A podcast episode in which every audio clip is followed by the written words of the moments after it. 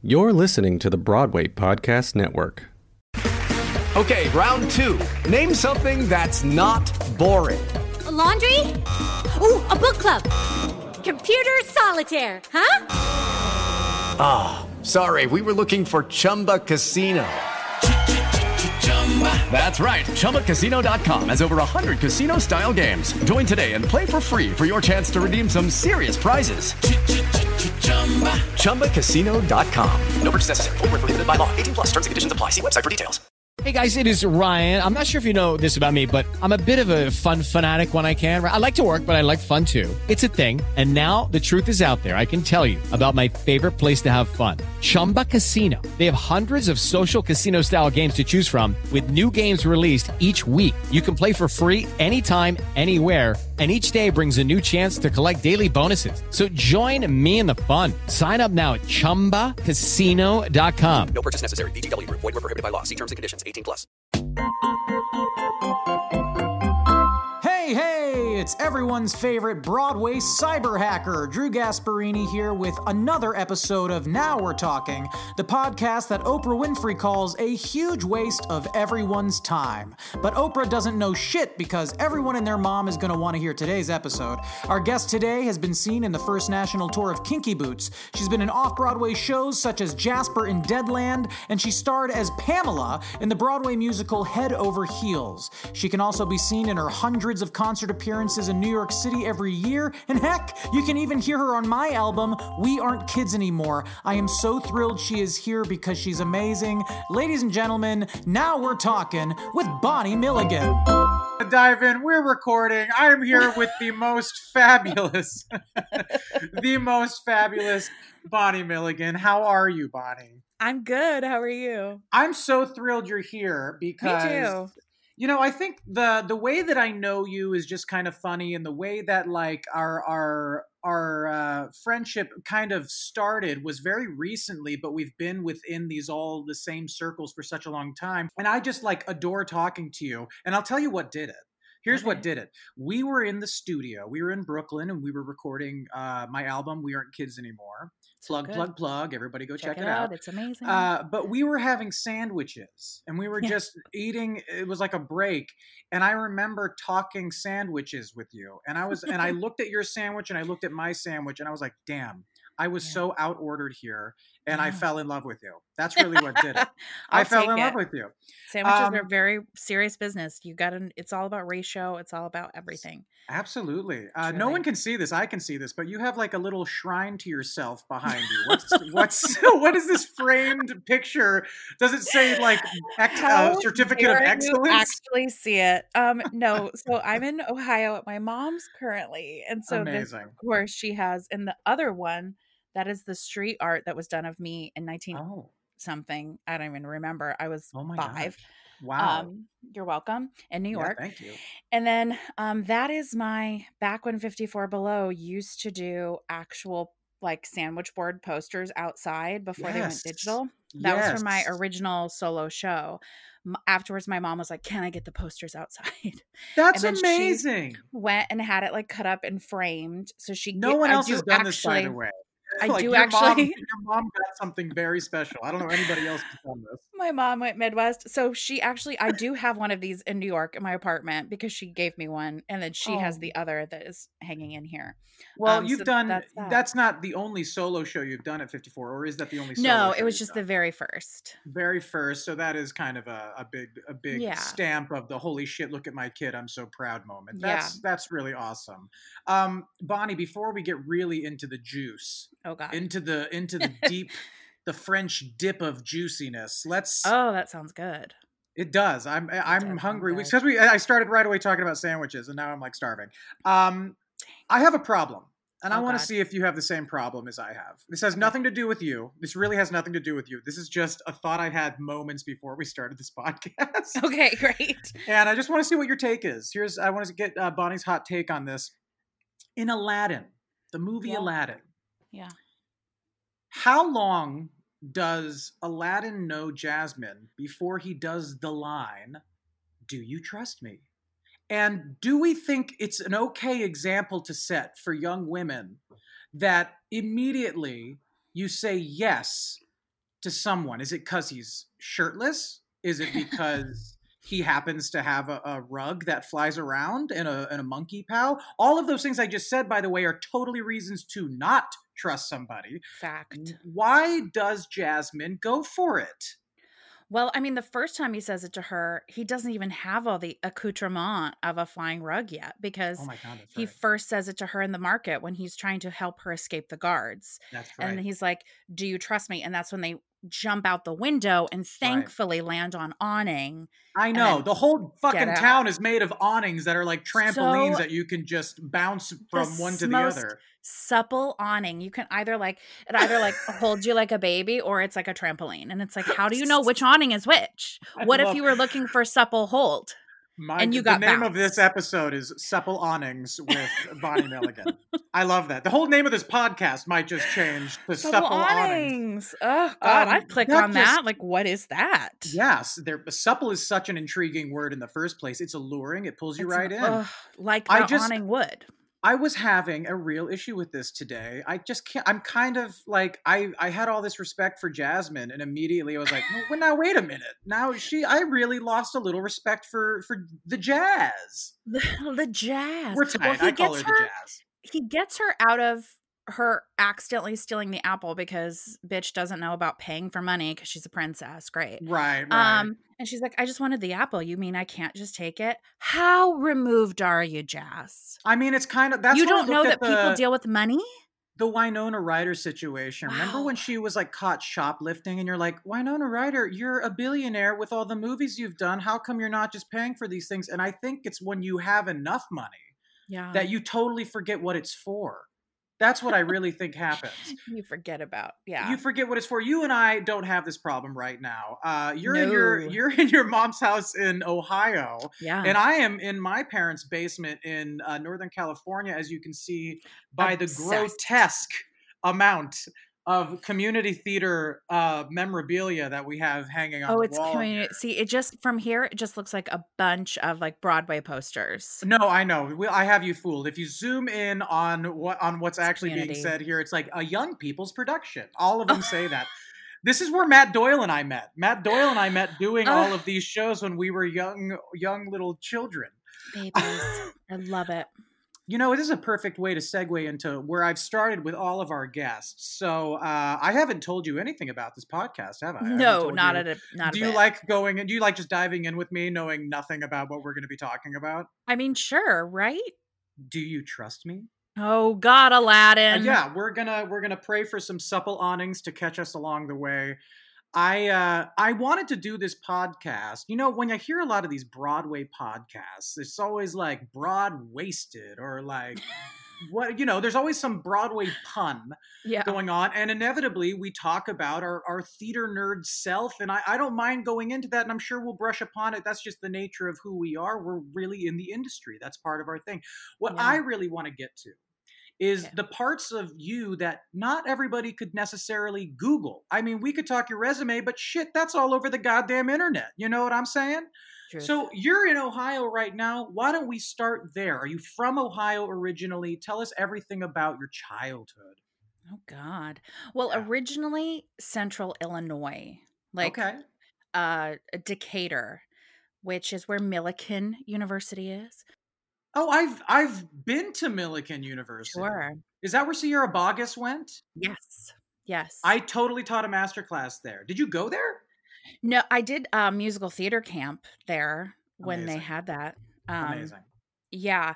No, I never went there because I didn't want to be five minutes mm-hmm. from because also it's expensive, but they were going to give me a lot of money, and uh, I like a scholarship. But, yeah, lots of scholarship, not just like under the table, like yeah, just like we thought you could use this. like, come on, and you're like, what? And I was like, I don't want money. No, not that scholarships. Uh, I hate money. I want to struggle so my art is better. Yeah. Um, no, like the the thing then would have been I needed to live with my grandma to go there, and she lived like five minutes from campus, and I was like, I don't want to. Not, yeah. I don't. I want to have that experience of you know, all the yeah. things. Yeah. Right? Isn't part of college kind of like losing yourself so you can Absolutely. figure out who you are? Making yeah. tons of mistakes. All the living mistakes. the dream. All of them. You're falling without a, a supple awning at all. It's, a, it's no an awningless awning. fall. That's what The- college and, should. and if there is one, it's a trampoline. You're you're Mhm. bouncing into something else and you don't know what it is. Hundred percent.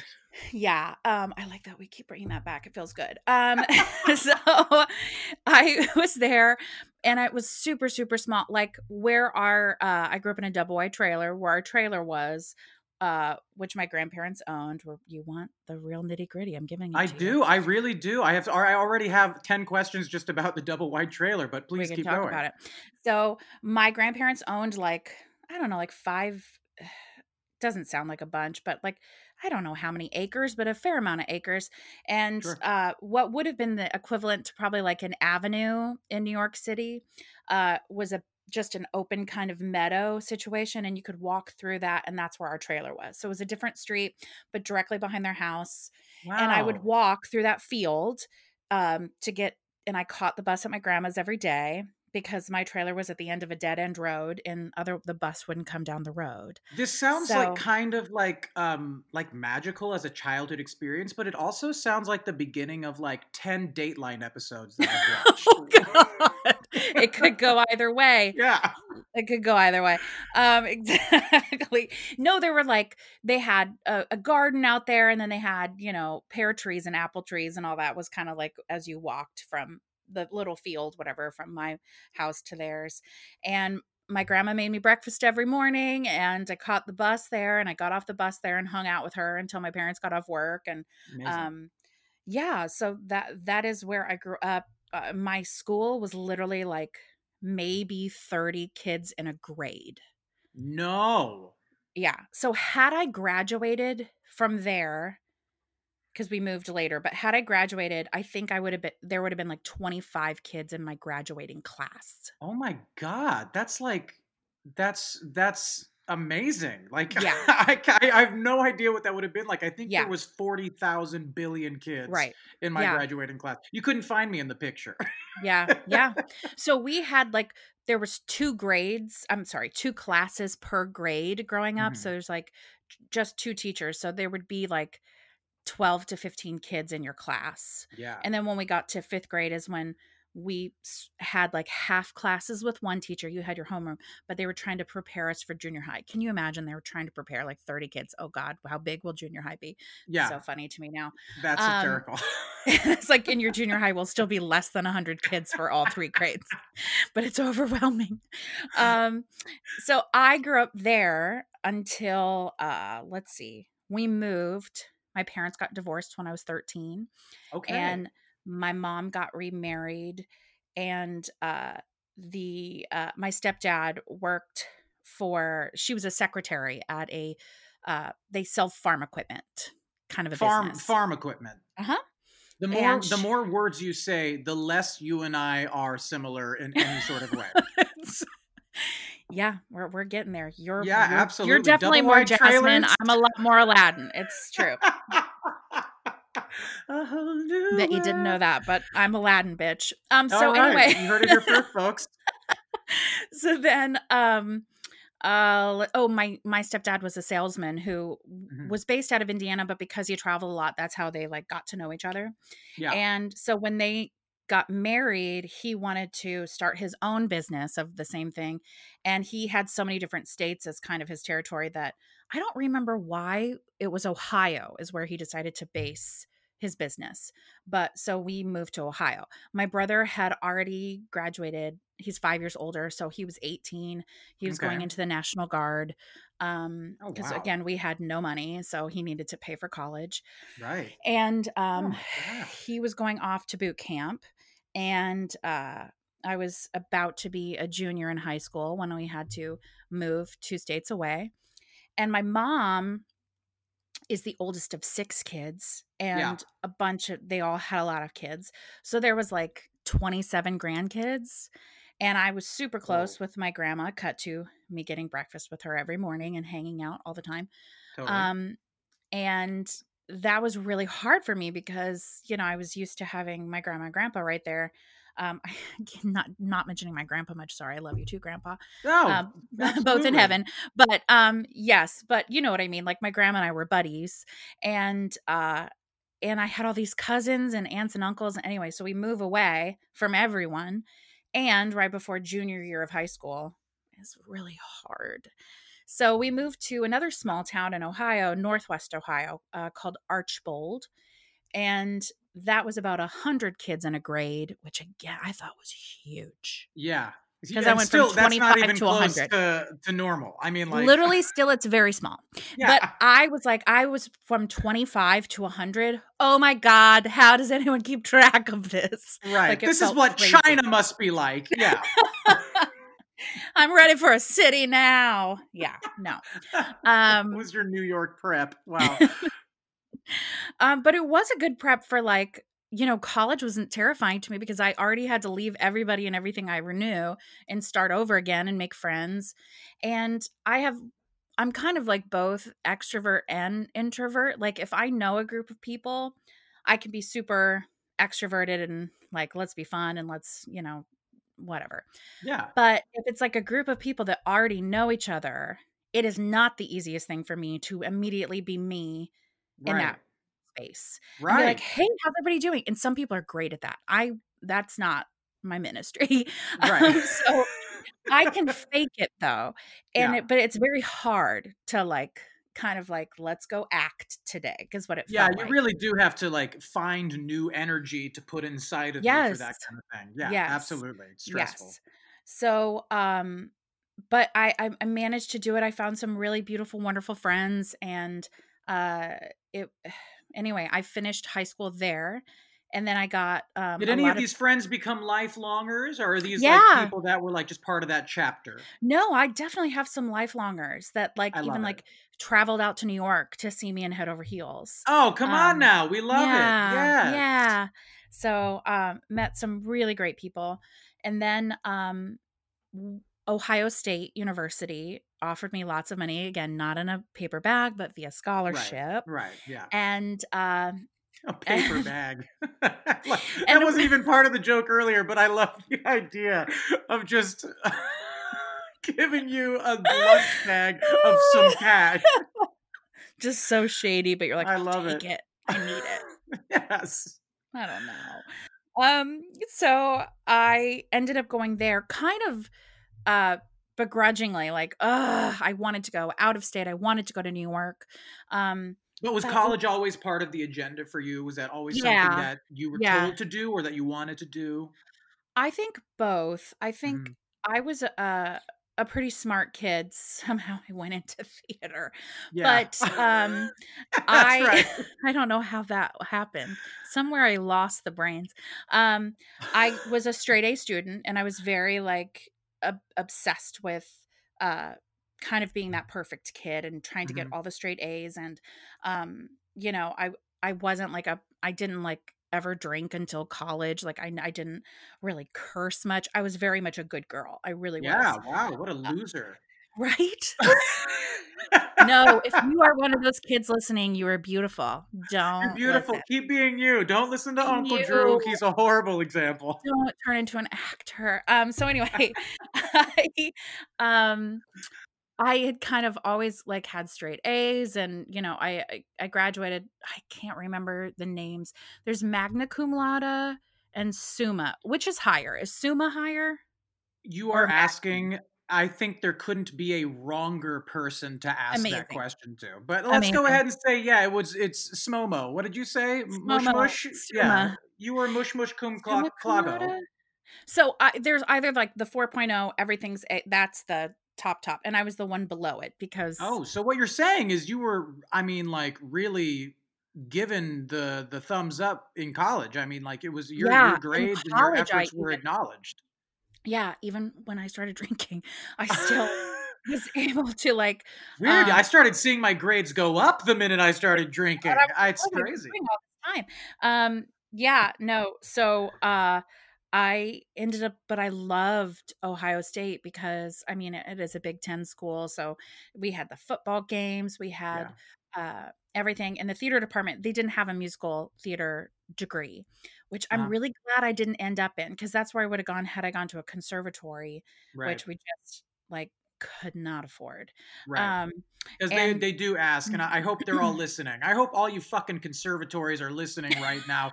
Jesus Christ, you're trying to ra- you're, create artists in these programs. Why are you asking them for so much money? They can't pay these loans off. So you're crooks. You are crooks. Boko, so I hope money. you're listening. And even with like all of the scholarships, because again, I was super smart and I yeah. Uh, really apply I applied for like every scholarship ever because again we did not have money um and I got a lot of them and still it was just like not possible mm-hmm. and I think there's something when uh, I remember you know kind of learning about it in sociology class in college but there's just a mindset that people don't take when they want to like judge poor people or judge anybody from a different class like why don't you just try why don't you just apply yourself but you don't understand the mindset that is instilled in you um you, you don't you don't like believe oh anything's possible oh we can yeah we'll we'll we'll find ways to get that money no yeah. because yeah. it's like you're when your parents have struggled when your parents have been like let's just make sure we have food on the table you know my mom made 16 one six, six sixteen thousand dollars a year oh my when God. my parents divorced and she was like a single mom for a little bit with just me yeah. and had it not been for our grandparents that owned the trailer we were in and you know as my mom has told me like how much they helped her financially that we could have been like it could have been real real rough you know? well let me ask a question here because this you bring up something really interesting. You come from uh, really uh, lean times. You come from yeah. i mean 16000 that's that's a that's a drop in the well compared to what everybody else should be making and what is uh, survivable what's livable. Yeah. But yet you had a passion for something that you would think a family that is in that situation would never even allow that to be a yeah. dream lived because no you got to earn a buck and that's a silly way to go and it's going to take you forever to get there and you know so what was the conversation within your family of like pursuing such a lofty dream you know it yeah. seems lofty until you get close and then it's a job like anything else but like in in those times talk about that a little bit i'm so curious well um what's also funny is I, there was so much when I was little and I was like, I'm going to be a doctor. I'm going to be a newscaster. Random. My mom recently found something where I said that when I was five. I was Amazing. going to be a newscaster. five years old. I love five. it. newscaster. Also, not like an not like a news person. I was like, yeah, I would like no. to be a newscaster. what? Okay. Um, random. Uh, but um, and then I wanted to be a vet. I wanted to be doc. You know, all these different things. And yeah. then it was like I got the lead in the school play when I was 10 years old for there the Christmas is. play. Mm-hmm. And again, this was the super small school. So what it the the fifth graders were the actors right. and K through 4 in the school gym, you know, the the fifth graders would be on the stage in the gym and then they would yep. bring out the risers like where they would usually put, you know, Absolutely. I don't know sports terms. The audience for the game. Yeah, the audience and, for the ball throwing and whatever happens. For all of yeah. that jazz. And yeah. K through four would sit in the risers, the, you know, the stand. I don't know Aww. the words.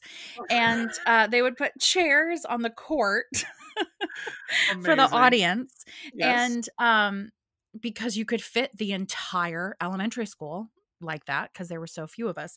Um, but anyway, the K through four would sing all the songs, and the fifth graders were the actors, and that's how yeah. we did the Christmas show every year. So wow. by the time you're the fifth grader, you're like, I get to be on stage. Yeah, you get a and part. Yeah. It's like, oh, it's been building up when you've been sitting in them risers watching it every year. and um, it was, I don't remember the name of the show, but it was something about, I want to say it was like the elf who saved Christmas. Yeah, that old one. Yeah. And I was the elf who saved Christmas. Yes, name... you were, Bonnie. Come on. Okay. I was Georgianne. was her name. That's a great elf name.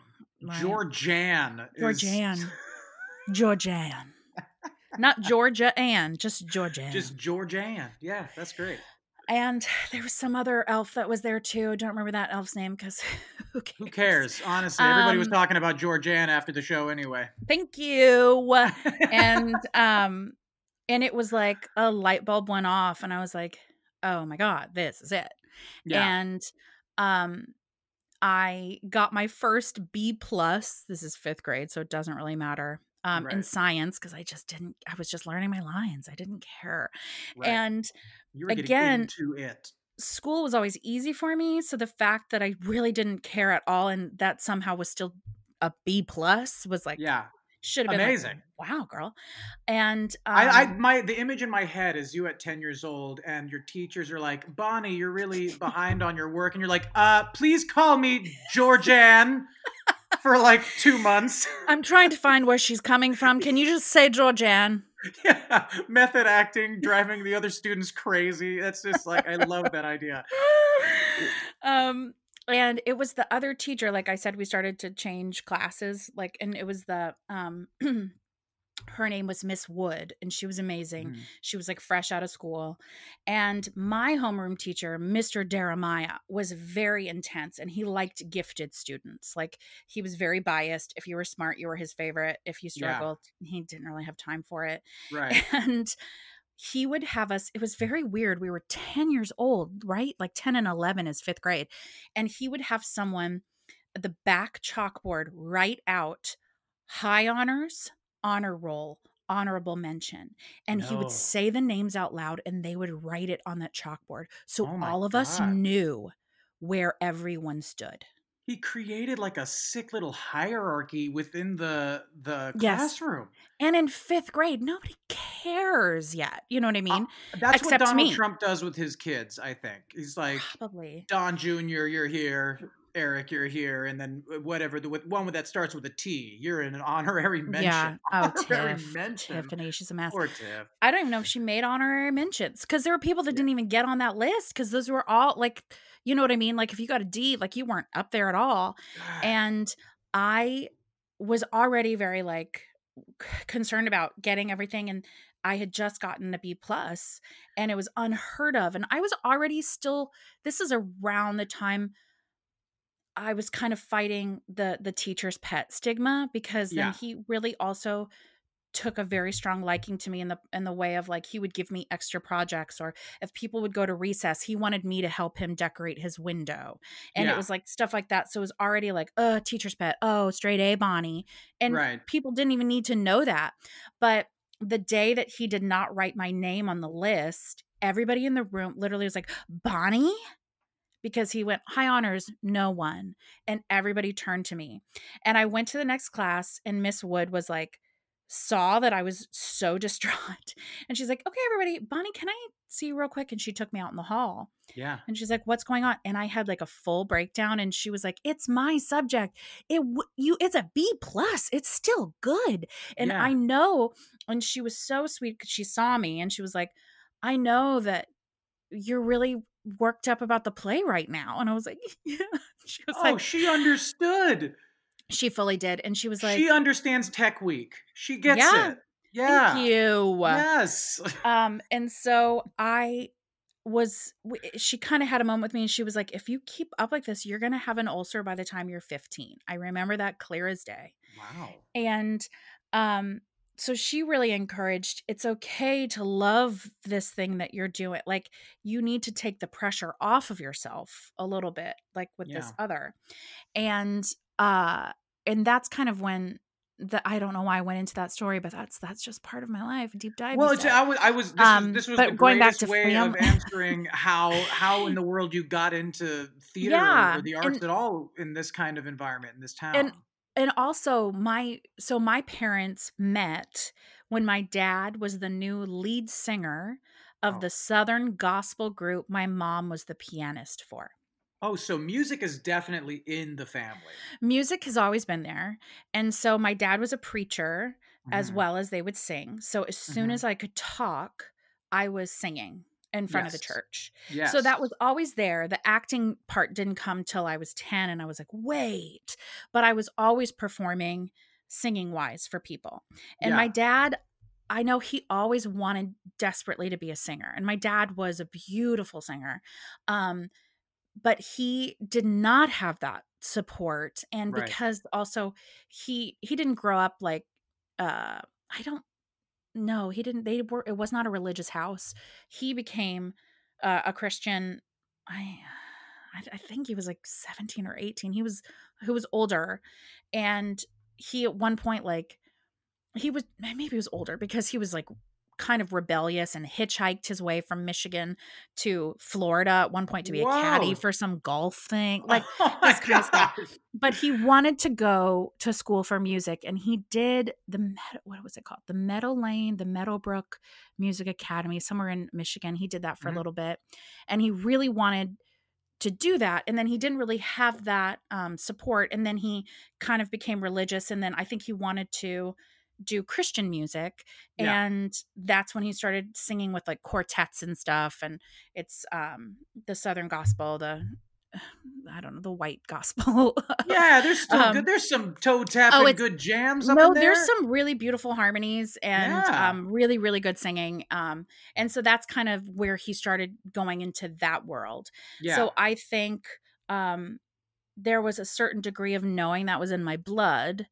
And my mom, I don't know, she was just kind of like always on board about it. They saw, uh, they knew about the singing in the church and stuff. And I remember being very little and having people come up to me afterwards and be like, you're anointed. They would say those words with me and they're like, you just like crying, like you just kind of changed my life. And I was like five. And you're like, what? So yeah. there was something special that happened when I sang for people that well, at least we as a family felt. Yeah. My brother, beautiful singer. He doesn't care though. Like he now like sings at his church, but he's it just was never for him. And it was like yeah. very for me. I remember I was five and I got to sing the verses for one of the songs, and my family only did the choruses, and I was very jazzed about that. Yeah. And my brother was like, Do I have to sing? And I was like, Can I take his verse? Wow. Thanks. You belong in the spotlight. You really, really, really do. Hey, this interruption means we have made it to the very middle of the episode. It's around this time that I like to chime in and remind all of you sexy Nimrods to go support our guests. How can you do that?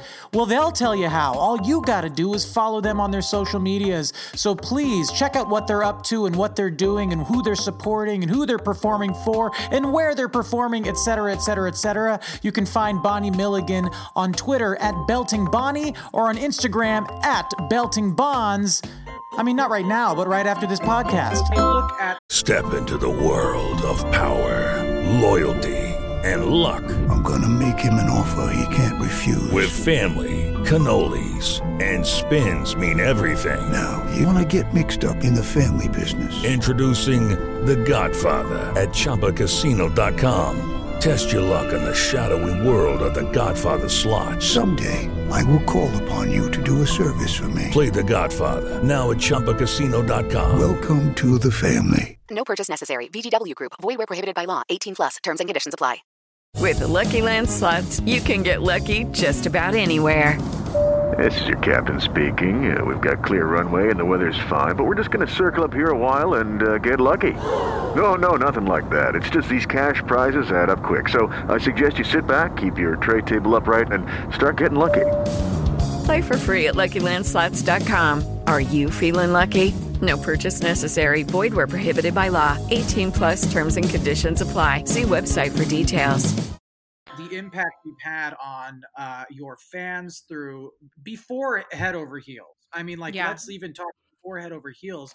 The you know the little microcosm inside the microcosm of doing these concerts in New York. Yeah uh, before you do the big Broadway show or just doing that as a byproduct of being an artist in New York, these videos of Bonnie Milligan singing are are a lot of them are gigantic for these younger artists who see this this presence and this voice and you just command a room in a way that is I, I imagine it was the same feeling when you were five. Does it feel the same to you now or is it old hat? It's it does feel like really special like every time that it happens there's also something that like you know right before i do any show uh i mean it got a little different for head over heels because there's a degree of when you do a show eight times a week same with when i did kinky boots that you're like okay we know how to do this we don't have to like freak out but right. there is a degree of like nerves that happen right before that curtain goes up every time which right. i think is important and good but then once you start you're like oh i'm at home here and right it goes away and excuse me burp, um that's kind of how i felt how i felt about um performing live right before. So I started doing a lot of the concerts in 2014 and it was just one of those things where I was just saying yes to anybody that would ask and I did a lot of um, kind of new composer Mm-hmm. evenings where there'd be a ton of different composers um, what did they used to be called it was like it happened in New York or once upon a, I don't know they Jen Tepper used to produce a lot of them Oh of, uh, yeah, you know what I mean? There was like yes. a series. yeah, now I can't remember it either. It was her I'm and, sure and what's the other them. guy with three names? I can't remember. Yeah, yeah, yeah, yeah. So there was like serieses that would like, Yeah. and this is another one of the where it would just they would pick a theme and have a bunch of writers have a song Mhm. about it. Right, right. And um I started doing those and which was great because then you meet a bunch of different composers and one night you sing one song and a bunch of people just heard you live and they're like, Right. "Oh wait, maybe we should do something or whatever."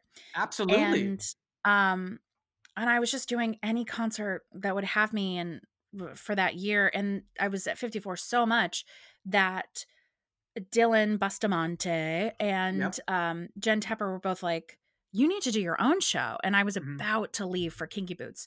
They asked me I think around it was around the July 4th weekend I had just performed at like a bitching and belting thing right.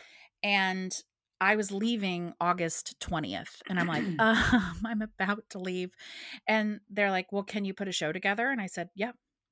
And I had never, that's, that's that. the, the way you just told that was like, oh my god, I'm about to leave, but can you put a show together? Yes, I can. It was like there was the fear and the anxiety of the short amount of time you had before leaving jumped out the Oh. window and you were gung ho, ready to go. Deadline's good. Um, no, it was like scary, but I thought, yeah, I could, right? Yeah. And um I had worked a lot with David Dabbon um doing some off off Broadway shows and I'd met his partner Andy Einhorn um who had seen me in the shows where David had written music and I'd done stuff. And David was like, "I'm going to be out of town, but I think Andy would love to work with you." Andy does like Audra McDonald concerts. I'm like, "I'm sorry, what?" Like he would want to do like my 54 below show and he was like Hell yeah, he'd want to do your 54 Yeah. below show. I, I he- wouldn't be surprised at that at all. and it and he was MDing uh Bullets Over Broadway at the time. Uh-huh. And so I would have all day rehearsal for Kinky Boots and I was around the corner cuz I feel like Bullets was on 44th or something and I was rehearsing at 42nd.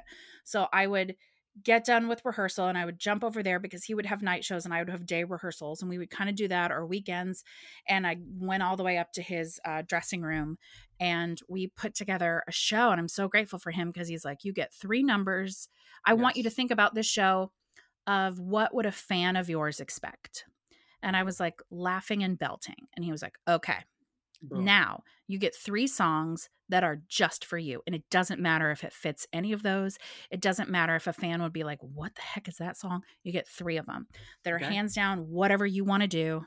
It doesn't matter. I was like, okay. And then it was like, it's too much to worry about trying to learn songs right now. What do you know? What can we pull that like feature these things? And it was, Yeah.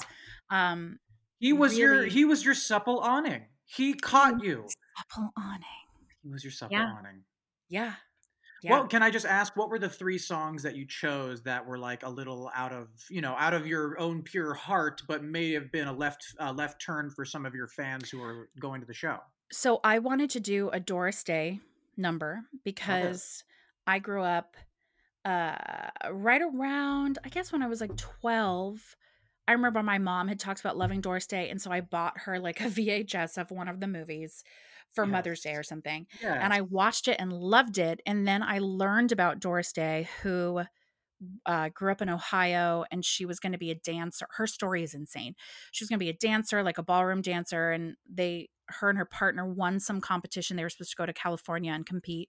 And on the way to the going away party, their car got struck by a train, and oh the god! bones in her legs like shattered, and she was Oh. told she wouldn't walk again.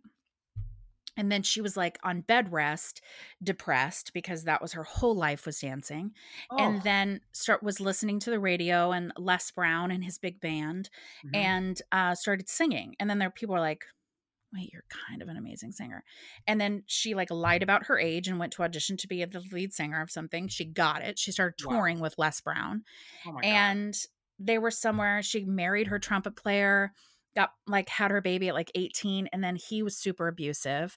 And so yes. she was trying to get out of this abusive relationship and getting divorced and that was like horrifying in the the 40s you know yeah. like oh my god and um she was at a party and somebody was like she should sing and they're like she was so beautiful they're like she needs to test for movies because they were all movie musicals yeah and she sang at a party and somebody said let's give her a screen test and she went and she was such a mess because of her like divorce and everything that yeah. she was a wreck and it didn't go well. She's like i just need to go back to ohio. And she did something else and like somebody was like just have her come in again and do this. She's like i'm not an actor. And she went in and booked it and literally became one of the top box office draws. It's just someone who's met nothing but adversity yeah. and like her second husband they were married for 17 years before he died and when he died she found out he had squandered all of their money and oh she God. had no money and he'd signed her up for a television show she didn't want to do but she was in debt and had to do it like crazy stuff so something about her story was obviously like, um, this is the hero everyone should be talking about. Yeah, I'm gonna so, homage this person and sing her yeah. shit tonight. So I had like listened. I watched. She's 40 movies. I watched them all. I'd watched her TV show. Wow. Listened to her music nonstop, and she's a big influence. And a lot of people don't uh, uh like. They're like, "What? You love Doris Day?" I'm like, "I do." Yeah. And so that was that was one of my picks. I even like wrote a paper about her when I was in high school. Um, this is why I'm have this podcast. This is the kind of shit that I'm like I I never would have guessed that just based on what I feel like you're made to sing all the time. I would yeah. never be like, "Oh yeah, Doris Day is her thing." But this yeah. is super interesting. She's like a she's one of your muses a little bit. Yeah, very wow. much. Wow, wow. So, wow. um Andy, we we matched together two songs. Um and one of her movies that I love that I really recommend um, is called Love Me or Leave Me. It's her and mm-hmm. James mm-hmm. Cagney, and it's all about Ruth Etting, who was a jazz singer back 20s, 30s. Um, and there's just such great music. It's like some of the best music. Um, so uh, we put together um, You Made Me Love You, and what's the other one? I can't think off the top of my head, but we combined two, and he made like a waltz kind of trans. It was re- just really love beautiful. That. So we, I love that. We did that, and I remember a lot of people like, I did not know, like when you talked about Doris Day, like what? And yeah. um, so that was like important to me. Another one was actually his partner David's song. David and Dick Scanlon wrote a song called Wildflowers, which I had done at one of these concerts, which I think might have been my first big concert that kind of started it all for me. Yeah. And I have such a passion for working with um, new musical theater writers and and singers. I that was another big thing that I had a lot of um, that music in my show and yeah, some Kooman and Dimond and love those um, boys. Yeah, just like people I've worked with and um, that I was like that's important to me to also sing some stuff that isn't you know just Whitney Houston, which I also did. Um, right. Well, sure. That's that's the part where you're giving them what they want, right? That's the yeah. part where you're giving them yeah. the the big the big voice. I mean, Whitney Houston is such a big yeah. voice, and I mean, for Christ's sake, your Twitter handle is belting bonds or whatever, belting bonds. Yeah, that's Instagram. Yeah. Uh, yeah. So I mean, like it's out there. People expect that of you. Yeah. Uh, I like when you give the treats, though. And you know, to be honest, that was some of my favorite parts of of working with you on the album that we did. We aren't kids anymore. Again, go buy that shit, kids. Um, but it was uh, like a duet like on and on and on with you and lilli cooper and stuff like that yeah. i don't feel like i get to hear you do stuff like that enough yeah. because you're always given the big note which you yes. you excel at in in spades but you have so much more to offer and i love when people are like surprised like yeah. i had no idea that blah blah blah why not you take 5 minutes to talk to bonnie i would right away assume oh you're you've got to be the most cultured and versatile performer one of them at least out there you know just take a look at the stuff that interests you not necessarily what people want you to do. I think you are, are gifted in like every avenue you could possibly go down. I have such a talent crush on you, Bonnie. I really do. Thanks, back gotcha. Well, hey, hey, hey! Look at us—a couple of a couple of awnings for each Look other. Look at us, couple um, awnings. Do you think that doing this 54 below show, I mean, we're going to talk about career now because we're kind of there. We're in New York. We're talking about new, uh, in your 54 below experience. I mean, we're not physically in New York right now. We're yeah, yeah, very, yeah. very not there. But right. Uh, it, just in terms of your story right now, I kind of want to lead up to head over heels because in yeah. my eyes as an observer of your career which i was just an observer before we ever got a chance to like hang out and dilly dally and fuck around in a studio or what have you um, i was watching you do these new musical theater concerts. Yeah. Uh, I know that you went on the road with Kinky Boots for a while, mm-hmm. but Head Over Heels seemed to be this really big turn for you in your career. It was that your performance in particular was very talked about and uh, very written about. And there was a lot of praise. I didn't see any negative words about uh, Bonnie's performance in that show. I thought you were so spectacular. How did that? did it first of all did it change your life and if so in what way yeah i mean when i started when i went on tour what was really crazy when it kind of was building up to it you know we had stage doors in every city and i hadn't done anything big of note you know i done mm-hmm. off broadway and off off broadway and um, i had some of the videos from the other concerts i'd done and then i had just put out videos from my own concert. Yeah. And um, I would have people at the stage door that had seen my videos. Yeah. That would, and also another thing is I was um, playing Pat, the she was the redhead in Kinky Boots, who was kind of the office manager, who looked cute. She did the tango with Lola at the top of Act Two. So mm-hmm.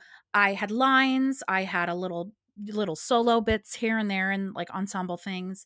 Um and uh, you know like a like uh, just a featured ensemble. But because I think of the tango moment that was like a featured dance, I would have women of size wait to tell me what it meant to see a bigger girl on stage in kinky boots doing yeah. a featured ensemble track, dancing and being beautiful because she was dressed really cute and she had a great wig. God, that was a good wig. Um, and I already was just feeling the stirrings of that when I did Kinky yeah. Boots, like going across the country and feeling either what they had identified with watching me on stage dancing. And I made sure to tell the producers and to tell Jerry Mitchell. And I was like, I just need you to know that this is what I'm getting. There was one, I can't remember what city, but one of the reviews brought me up in the review saying, that that was another message of the show and that you know, it was just it was really beautiful to like yeah. see that beginning, the churnings of it. Yes. Head over heels, I had done the first 29 hour reading of right before I left in 2014. We okay. did it. So that's when that started for you. Yeah.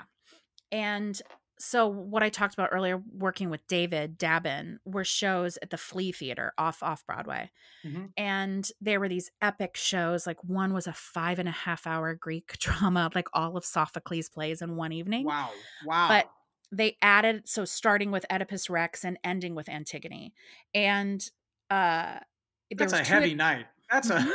That's a real heavy night of theater. Uh huh. Sean Graney did the um, adaptation of this. It was called um, These Seven Sicknesses. Yeah. And uh, so I guess there's seven plays, not five. Good work, Bond. Um, so anyway, um, the five and a half hours, seven. That's there. There it is.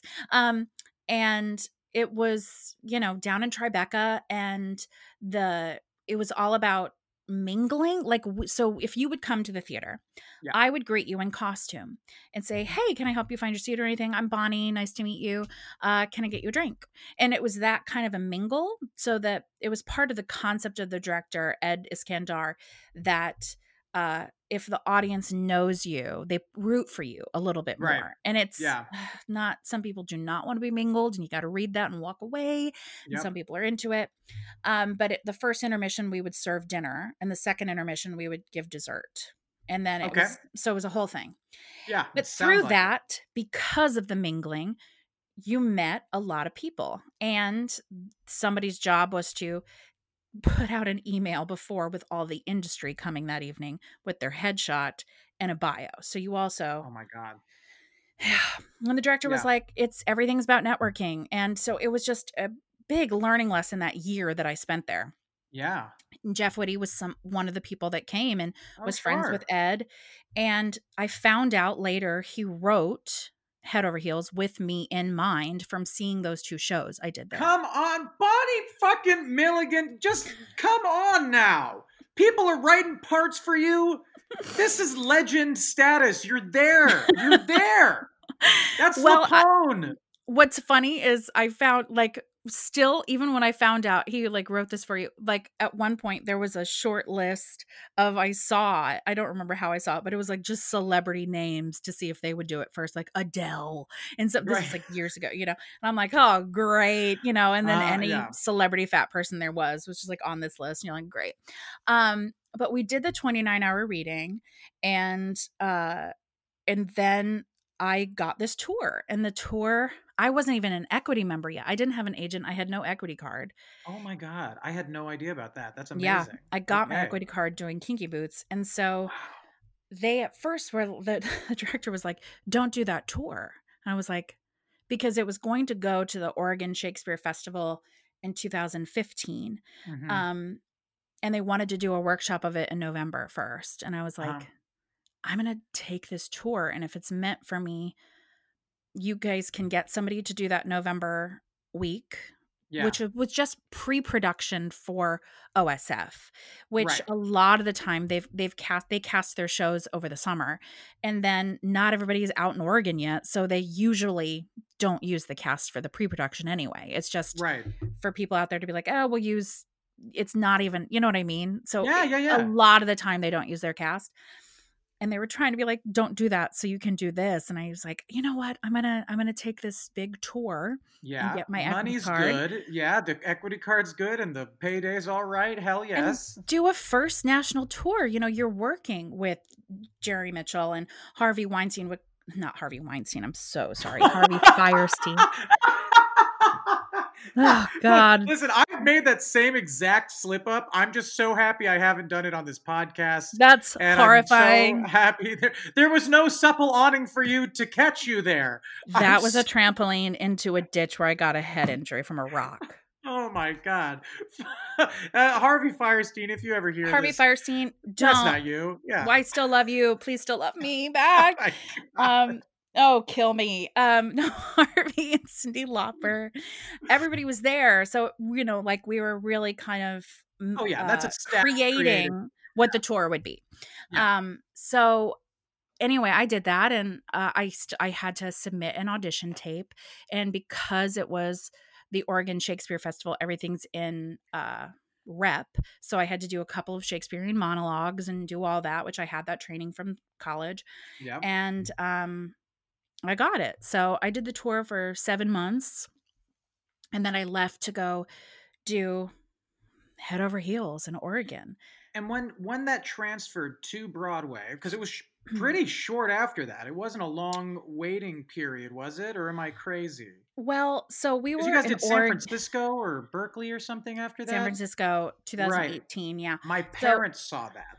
They did They did. They loved it too. They called me up right away to tell me how much how much fun it was. They absolutely loved it. My dad was like, "I thought I was gonna hate it, but it was so fun." oh god i loved being out there in san francisco they were such good Wonderful place. crowds oh so good It was a Perfect good- for that It's a show. great Perfect city for that, show. Yeah. God. Um, so we were at OSF in 15 from, Mm-hmm. you know, I was out there six months. I came back in October of 2015. And then they overhauled it all. Like I got a call in like February that they were essentially was a very strange call. Um, basically restarting with everybody except me. Like wow. the entire cast, the entire creative team.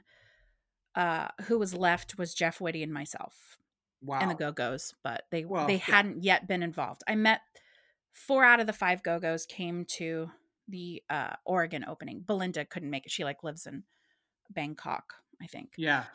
Um, so it was a weird call to get because it's a show you care so much about. And my grandmother had died um, right before I went to Oregon. It was a very hard, hard year. You know, Yeah. I was on the road. My grandma died. It was very sudden. Yeah. And then I leave the tour a month later of everybody that held me up during that to go to a place where I don't know anyone at a Shakespeare festival, one of the most prestigious ones in the country, which is already super uh, intimidating. Yeah. Um, and they have a company. So here and there, they do hold auditions for people. I'm outside of the company. So I'm talked about because I'm the one coming in that now people are talking about, oh, this was written for, oh, she's the lead of the musical. Like, who is this? Right. And um, so you're like, God, I have to live up to these expectations and I have to prove myself. And um, only a few people made me feel like that, but I did get that. Um, yeah, that's that's still what what treatment. but then those people, it's so funny became very very dear friends of mine but at Yay! first they were like they were like who are you yeah. um but and we joke about it now and i was like you were you were scary yeah. um but uh and it became the most amazing time of these people that were so beautiful who held me up in another way you know and so i came back to new york and that was a hard transition for me and then to hear oh wait everybody that really held you up like they're all gone. And a lot of them who work there they're like we know we get replaced a lot. Yeah. It's not easy but we're used to this. And um and so it was just it was really strange. So michael mayer took over and we had a workshop up at vassar in 2016 okay. Then we did a lab in january of 2017 okay. Then 2018 is when we went to San Francisco and then Broadway. And then Broadway in that fall, right? Is yeah. that what it was? Yeah. Uh, so, summer. and that that production uh, on Broadway was all too short lived. and yeah. uh, you know that's that's my personal thought on the whole thing. I thought it was it was so fun and great and beautiful once you really got the juice of what the show's yeah. about and the importance of the storytelling and the casting. I thought was so magnificent. Ugh, the best um, cast, yeah. And when that came to an end, um, real quick, I just want to know, like, what did you feel your future was going to be after that? Because you'd made such an impact in that short amount of time, just with your performance and the buzz leading up to the Broadway opening. When it didn't get the length of the run you would have hoped for, perhaps, did you feel like but i'll be okay because of this or did you feel like okay it's back to the hustle which is certainly part of the the gig of being an actor what was like what were the fears and what were the securities you felt there's definitely like um a bit of both of that like i it, it was so heartbreaking you know it was coming because the the you know the houses just weren't full and yeah. think we had a producer from oregon who Louise Gund, who believed so much in us in the show that she just kept us open. And, yeah. you know, we could have closed. People are like, you're going to close in August. And you're like, huh? But we yeah. stayed open through January. You know, we had a six and a half month run, which is nothing right. to balk at. Yeah, um, no, not at all. You're right. But it's, way too short way too short for the show some people are like had it happened this season it would have been embraced. And you're like it's frustrating when people say you were just um, a little ahead of your time which is annoying because you're like but especially when it's mean... like years like just tiny yeah. amounts of years you're like you know, but doesn't that mean we were needed when and i know that we were like our audiences that we found were really beautiful and um it was special to know what we were doing. What was amazing about the cast just 23 of the most beautiful people ever. And we believed yeah. so deeply in what we were doing. We had meetings with producers, you know, like, what can we do? How can we turn this around? You know, let's brainstorm. Like, we were desperately trying yeah. um, to fix it. And that's hard when you come out and the curtain rises and you see the group of people. And we were all in a pose behind yes. a table, um, save for Peppermint, but 15 of us were standing there when the curtain would rise up and you sometimes you would just go okay and you could do that with each other you could feel it like we're going to do this show because something about that cast is we gave it every show because even a small house they were so with us yeah. that like it was real even the quiet ones you could feel them still because not everybody's loud laughers but you it's so anyway it was um it had been such a road of feeling like you're just shouting into the wind.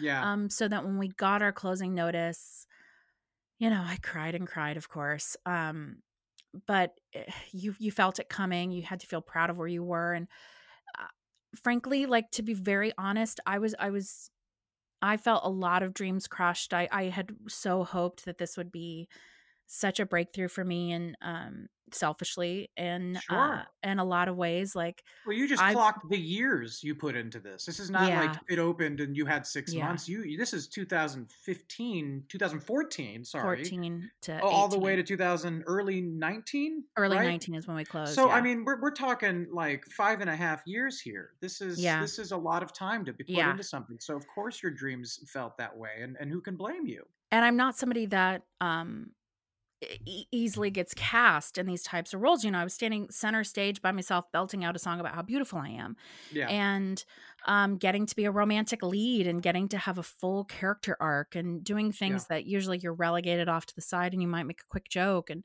it was like i feel like we're changing things that need to be changed like when i was on the road and someone was changed by Yeah. me doing a dance solo Right. um a duet i mean but like things that you're like people are hungry for this and hungry for this representation and Yeah. hungry for something that like i don't know why it's so taboo to like cast a big girl in this way like you don't have to explain why she's there i was never explained why i'm in this role ever Right. Right. and so and it was intentionally written like that but it was never spoken of in the show Right. and um so it's like you feel this wave of like it's needed but also the the the pullback of it so it's super frustrating and you hope for running through things and i i you know again you selfishly feel it sounds dumb but like award seasons maybe not going your way now right. um and which are is like a career thing because people get things and then they're career sales. You're going to get a tv appointment if you have this award or this nomination. And so it becomes a business thing as well as a dream that you've had since a kid tuning Right. into the tonys every year It's like the permission. I always say you like one each step you take in your career gives you permission to the thing you really Yeah. want to do uh, down the line. Like whether it's TV Yeah. or movies, you have to get some other accolades so that the rest of the industry gives you permission to kind of keep going. That's what it Yeah. feels like at least. yeah Yeah. And so it, it became the sadness of the show closing, the sadness of this dream of this specific show, and knowing what the show said and meant to so many people um, across all uh, gender identities and uh, sexual orientations and sizes Yeah. and everything that how much it meant to such a widespread amount of people Yeah. that disappointment, the disappointment in just again my own career of what it could have meant had it been a Sure. smash hit, which I felt like it should have been and could have been.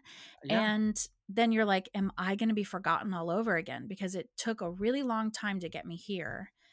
And what does this mean? And on Right. top of just being sad about the show itself and what it would mean to the fans.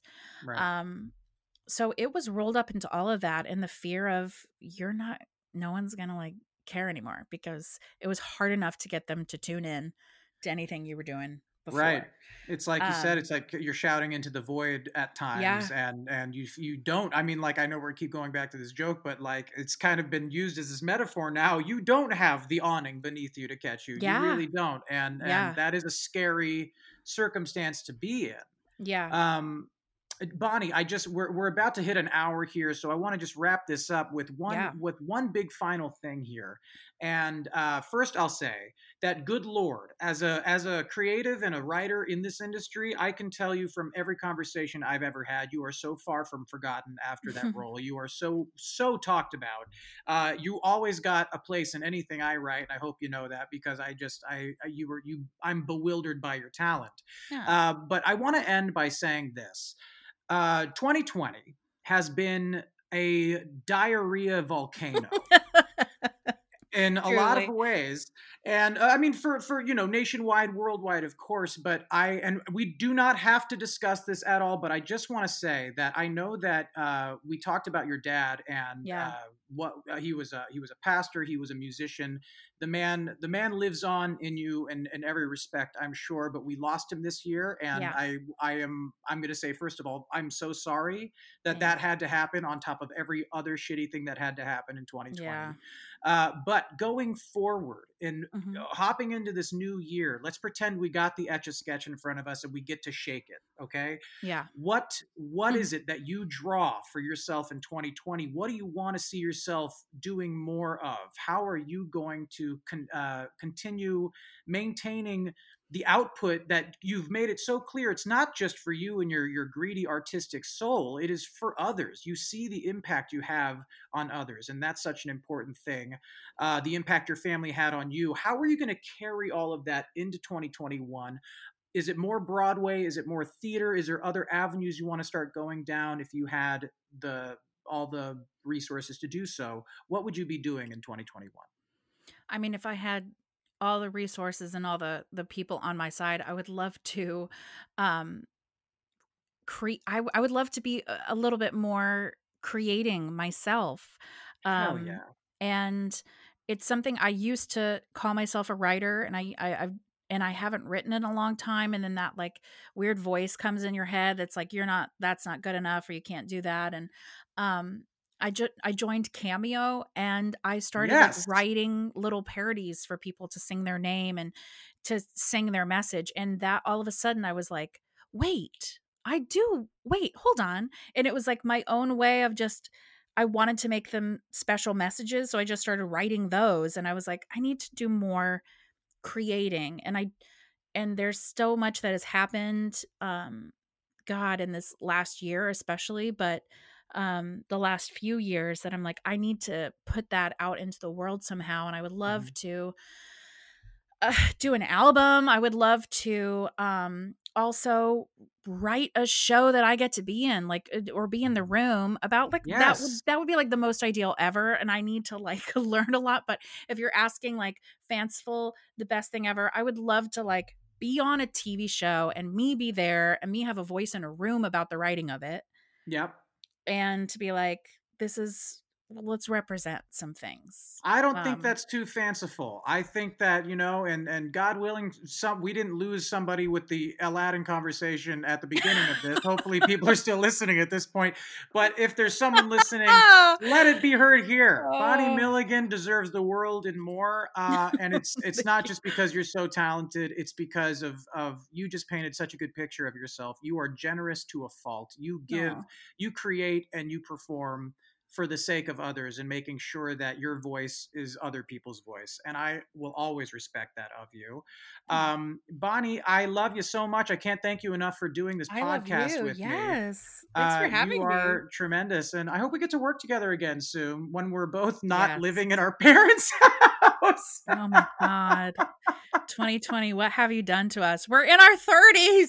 We're in our 30s. We deserve better than this. God damn it. Oh, God. Um, all right. Bonnie Milligan, I love you. Thank you so much. I love recording these outros. Hi, it's me, Drew Gasparini, and I just want to let you know that Now We're Talking is a proud member of the Broadway Podcast Network. Go to bpn.fm slash Now We're Talking if you want to find out more about that. You can follow me on all my socials at Drew Gasparini or on TikTok at The Drew Gasparini. A special thanks to Bonnie Milligan and all you listeners. Please rate and subscribe and come back for more.